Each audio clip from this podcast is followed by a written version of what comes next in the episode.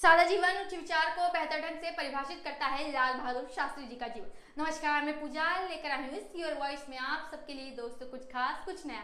कहते हैं, व्यक्ति अपनी सोच से जाना जाता है, अपने विचारों से जाना जाता है और उसके विचार उसके कर्म में परिलक्षित होते हैं। जब हम लाल बहादुर शास्त्री जी को देखते हैं तो हम वैसा ही इंसान पाते हैं जो साधारण रहकर भी साधारण नहीं, असाधारण का परिचायक था, जिनके जीवन में जब वो प्रधानमंत्री थे, कार्यकाल में अनेक तरह की परेशानी आई जहाँ राष्ट्रीय स्तर पर, अंतर्राष्ट्रीय स्तर पर, लेकिन उन्होंने सबका सामना किया। हमें नहीं भूलना चाहिए, जब देश अकाल का सामना कर रहा था तो उन्होंने किसानों का महत्व बताया था कि एक वो व्यक्ति जो देश की सीमा पर जाकर लड़ता है, वो भी सैनिक और वो भी वीर है तो दूसरा वो भी वीर है तो देश के लिए अनाज उगाता है, ठंडी गर्मी सब सह जाता है, वो भी वीर है।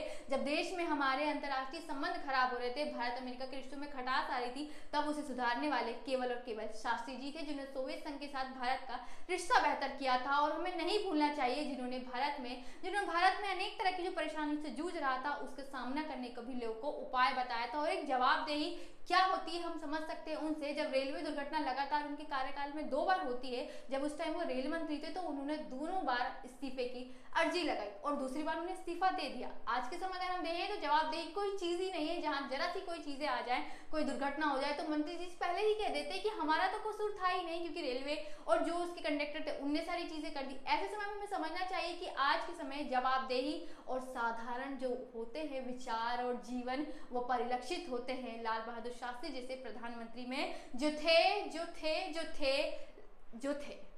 थे लाल बहादुर शास्त्री जी।